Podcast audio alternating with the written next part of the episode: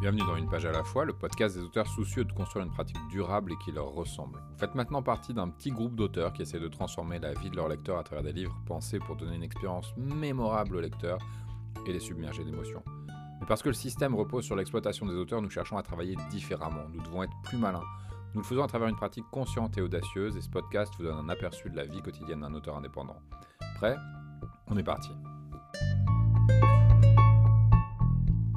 Un point sur lequel je fais beaucoup travailler en atelier ces temps-ci, c'est le fait de prendre le temps d'installer les situations. J'ai déjà évoqué dans un épisode précédent le côté entraînant de l'action, le fait que quand on écrit, l'action appelle l'action et que rapidement les personnages soient en train de vivre des trucs en réaction les uns aux autres. Comme une espèce de phénomène comme ça d'entraînement qui peut capter notre attention pendant l'écriture et faire qu'on prend pas le temps de simplement poser les choses. Ou alors, à l'inverse, on va se retrouver avec des descriptions qui servent pas le récit, qui ne sont qu'illustratives. On a de grands passages naturalistes sur un décor. On peut supprimer ces passages sans rien changer à la compréhension de l'histoire, ce qui est jamais très bon signe. Quand je parle de prendre son temps, ce que je veux dire, c'est qu'il est important de ne pas oublier la nécessité de faire vivre quelque chose de fort et dense au lecteur à chaque instant de l'écriture. Il ne s'agit pas de faire du remplissage ou d'étirer au petit bonheur la chance, mais d'avoir une réflexion consciente sur comment la situation que je mets en place fait vivre une expérience à mon lecteur et comment je peux utiliser éléments que j'ai à ma disposition pour renforcer cette expérience pour mon lecteur. Ce qu'on vise, c'est que le lecteur se fasse une bonne idée de la situation, donc qu'il comprenne ce qu'on lui raconte, qu'il se représente bien ce qu'on lui raconte,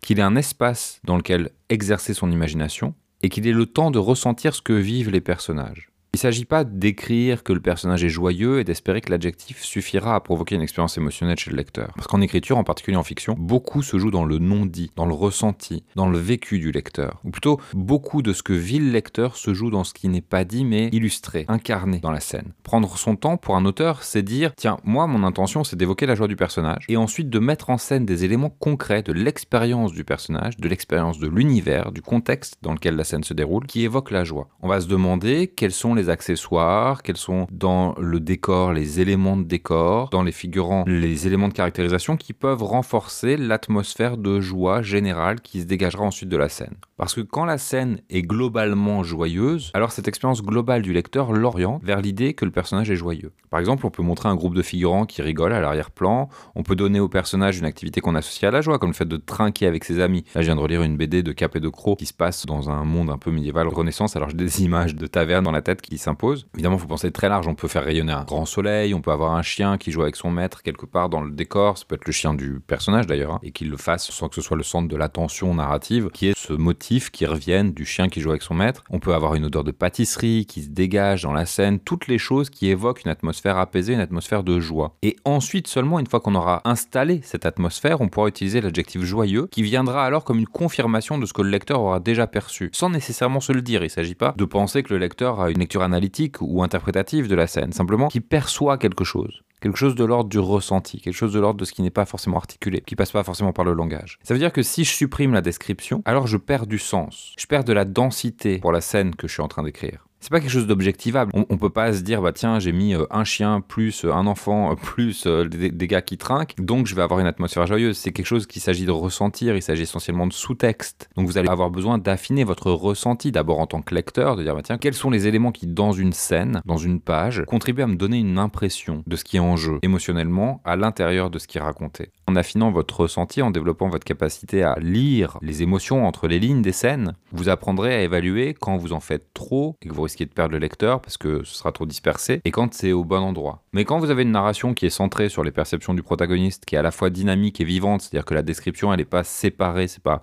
un bloc descriptif puis un bloc d'action, mais la, description fait partie intégrante de l'action, on prend généralement peu de risques parce que on va prendre le meilleur des deux aspects d'écriture, la description d'un côté et la narration de l'action de l'autre, et on va les entremêler. Donc l'action, elle permet de capter l'attention du lecteur, d'amener le lecteur à créer du sens, et la description, elle vient donner de l'atmosphère, créer de l'ambiance, créer de l'émotion. On a souvent tendance, de toute façon, à en faire trop peu, parce que nous, quand on écrit, notre souci, c'est de raconter notre histoire. Et il y a une part de nous, quand on écrit, qui est inquiète, préoccupée de pas forcément parvenir à raconter une histoire, de pas forcément parvenir à raconter quelque chose de cohérent, de pas parvenir à raconter jusqu'au bout. Et pour rassurer cette part de nous, on a une certaine tendance à se précipiter dans le texte, à passer vite à l'action. Alors quand on décrit, c'est juste pour nous, pour nous mettre en situation, mais c'est pas vraiment au service du lecteur. Donc on va avoir tendance soit à passer en surface sur le décor et le contexte de la scène pour pouvoir vite, vite, vite enchaîner nos actions pour dire ok c'est bon, je raconte bien quelque chose. Soit on va faire des descriptions qui seront simplement là pour nous rassurer, nous dire ok j'ai bien un endroit où je raconte quelque chose, mais la description ne sera pas dynamique, elle ne sera pas pensée pour générer une expérience particulière pour notre lecteur. C'est plus tard, quand vous serez à l'aise avec le fait de construire comme ça un écho très direct entre le contexte de la scène, donc ce que je disais là, c'est-à-dire des éléments qui vont évoquer la joie, et l'état dans lequel vous voulez mettre le lecteur, donc la joie pour qu'il puisse être en empathie et proche du protagoniste, que vous pourrez tenter des choses plus périlleuses, comme le fait de jouer avec le contraste, où on va appuyer sur l'état du personnage en le mettant en opposition, une opposition plus ou moins forte, avec son environnement. On va faire par exemple un personnage joyeux en plein milieu d'un enterrement, parce que la différence entre ce que vivra le personnage à l'extérieur, qui est le deuil, la tristesse, la gravité de l'enterrement, et ce qui vit à l'intérieur, sa joie, ce contraste-là servira d'amplificateur pour le lecteur. C'est périlleux parce qu'on peut facilement tomber dans des personnages qui seront déconnectés de leur environnement, ce qui va les rendre plutôt antipathiques. Si on a un personnage qui se marre au milieu d'une scène de deuil, on n'aura pas envie d'être de son côté parce que notre empathie va naturellement nous amener vers la tristesse des personnes qui sont en deuil. Donc pour réussir ce travail de contraste, il faut réussir à mêler l'empathie du personnage avec son état émotionnel. Et ça crée des points de tension et d'ambivalence interne qui sont assez intéressants à travailler, mais qui demandent un petit peu d'expérience de ce travail de la scène et du fait de prendre son temps dans la scène. Comme je dis souvent, si votre sujet c'est la dissonance entre le protagoniste et son environnement, si c'est ça qui vous intéresse, il faut lire ce dernier commentaire que je viens de faire sous cet angle-là. C'est-à-dire que évidemment, si votre protagoniste il est caractérisé depuis le début comme quelqu'un qui est en décalage avec ce qui lui arrive, allez-y à fond. Mais pour la plupart des histoires dans lesquelles on veut un personnage qui soit en phase, en lien avec son environnement, on va avoir besoin de faire attention quand on travaille le contraste à pas perdre l'empathie, à pas perdre la conscience que le personnage a de son environnement. Et ce qui me paraît important dans cette conversation sur le fait de prendre notre temps, c'est de bien nous rappeler que notre impératif d'écriture, qui est euh, quand on est auteur, le fait de dérouler notre histoire, de nous assurer qu'on a quelque chose à raconter, de nous assurer qu'on a bien une direction dans laquelle l'idée qu'on développe nous amène, en particulier si on n'a pas trop structuré en amont, cet impératif-là doit à un moment donné faire de la place à l'expérience du lecteur. Si je me contente de dérouler une succession d'actions et de réactions sans jamais m'arrêter pour me demander ce que je veux que le lecteur ressente, et même au-delà de ce que je veux qu'il ressente, que le lecteur a besoin de ressentir pour vivre la totalité de l'expérience du livre, alors je risque de perdre le lecteur. Moi, je vais avancer, mon personnage va franchir les étapes de son récit, sa transformation, mais le lecteur, lui, va rester à la traîne. Il va nous voir foncer, et il aura l'impression d'être embarqué, spectateur d'une histoire sans jamais y être impliqué. Et ça, ça fait des lecteurs qui ont une expérience moins forte, qui parfois vont même pas au bout du livre, parce qu'ils se sentent pas concernés. Ralentir le récit permet de laisser de la place au lecteur, ça lui permet de se sentir concerné par ce qui arrive. Ça lui permet de participer à ce que vivent les personnages. Or, quand il participe à ce que vivent les personnages, le lecteur est plus engagé naturellement. Il a plus envie d'aller au bout de l'histoire parce qu'il est embarqué. S'il est embarqué, c'est parce que ce qu'il lit le concerne directement.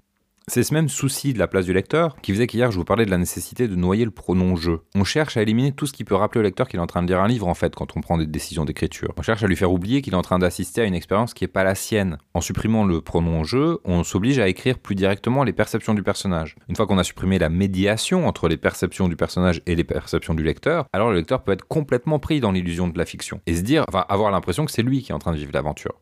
Puis un autre aspect dans le fait de prendre son temps, et dans cette question de la description, c'est aussi de ne pas tout dévoiler. C'est-à-dire d'évoquer des éléments de l'histoire qu'on ne va pas montrer. Parce que plus le lecteur aura l'opportunité de faire travailler son imaginaire, plus il s'engagera dans l'histoire. S'il travaille son imaginaire, ça veut dire qu'il peut projeter de son propre vécu, de ses propres références, de ses propres rêves, des choses qui lui plaisent dans notre histoire. Et donc il s'approprie l'histoire, elle devient à lui. Pour faire ça, on va évoquer, mentionner des aspects de l'univers de nos personnages qu'on va pas vraiment développer.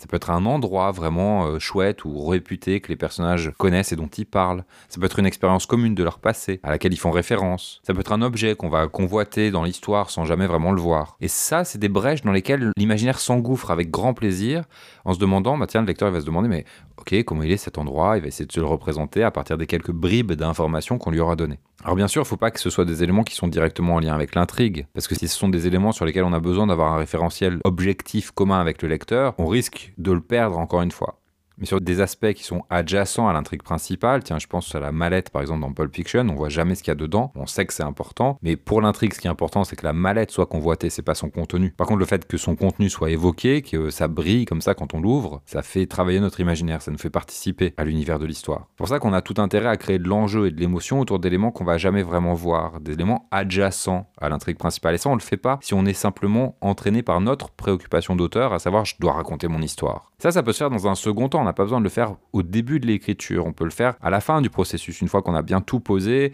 qu'on sait que notre histoire elle tient la route, que nos personnages sont bien caractérisés, que notre univers il est bien caractérisé. On revient et on se dit bah tiens maintenant je vais m'installer dans les scènes je vais voir, tiens, est-ce que j'ai pas oublié le chien qui peut jouer avec son maître, les gars à l'arrière-plan qui sont en train de trinquer, pour renforcer quelque chose qui est déjà présent, une intention qui est déjà là, mais souvent en potentialité.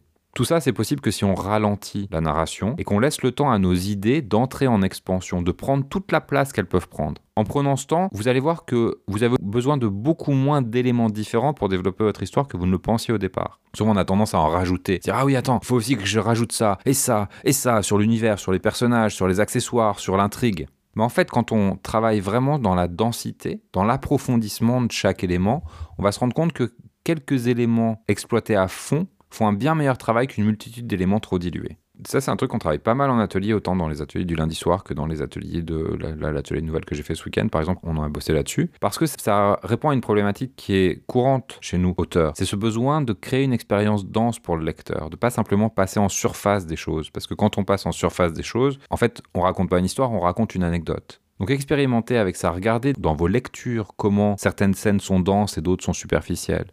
Après, regardez dans votre écriture comment vous pouvez prendre certains éléments du contexte de vos scènes et leur donner une place qui va venir pas simplement illustrer, mais renforcer le fond de ce qui se passe dans la scène. C'est tout pour moi pour aujourd'hui. Si vous avez aimé ce podcast, vous pouvez le liker, le partager, faire des commentaires sur les plateformes, sur les réseaux sociaux, tout ça. Et toutes les semaines, j'envoie des mails où je partage aussi d'autres idées comme ça sur l'écriture des astuces et des infos, enfin plein de trucs. Euh, si vous n'êtes pas inscrit sur cette newsletter, vous pouvez le faire sur CDD, comme conseil du dimanche, conseil du dimanche, cdd.anael.email et vous avez un formulaire d'inscription où vous pouvez mettre votre adresse mail et je vous enverrai ça. il y a plusieurs formations qui viennent dans les mois prochains. Le prochain stage d'écriture de nouvelles aura lieu le premier week-end de mars. Je crois que c'est le 3 et 4 mars, un truc comme ça, ou 4 et 5. Donc si ça vous intéresse, vous pouvez m'envoyer un mail et je vous mettrai sur liste d'attente. D'ici là, je vous souhaite une excellente fin de journée. Ciao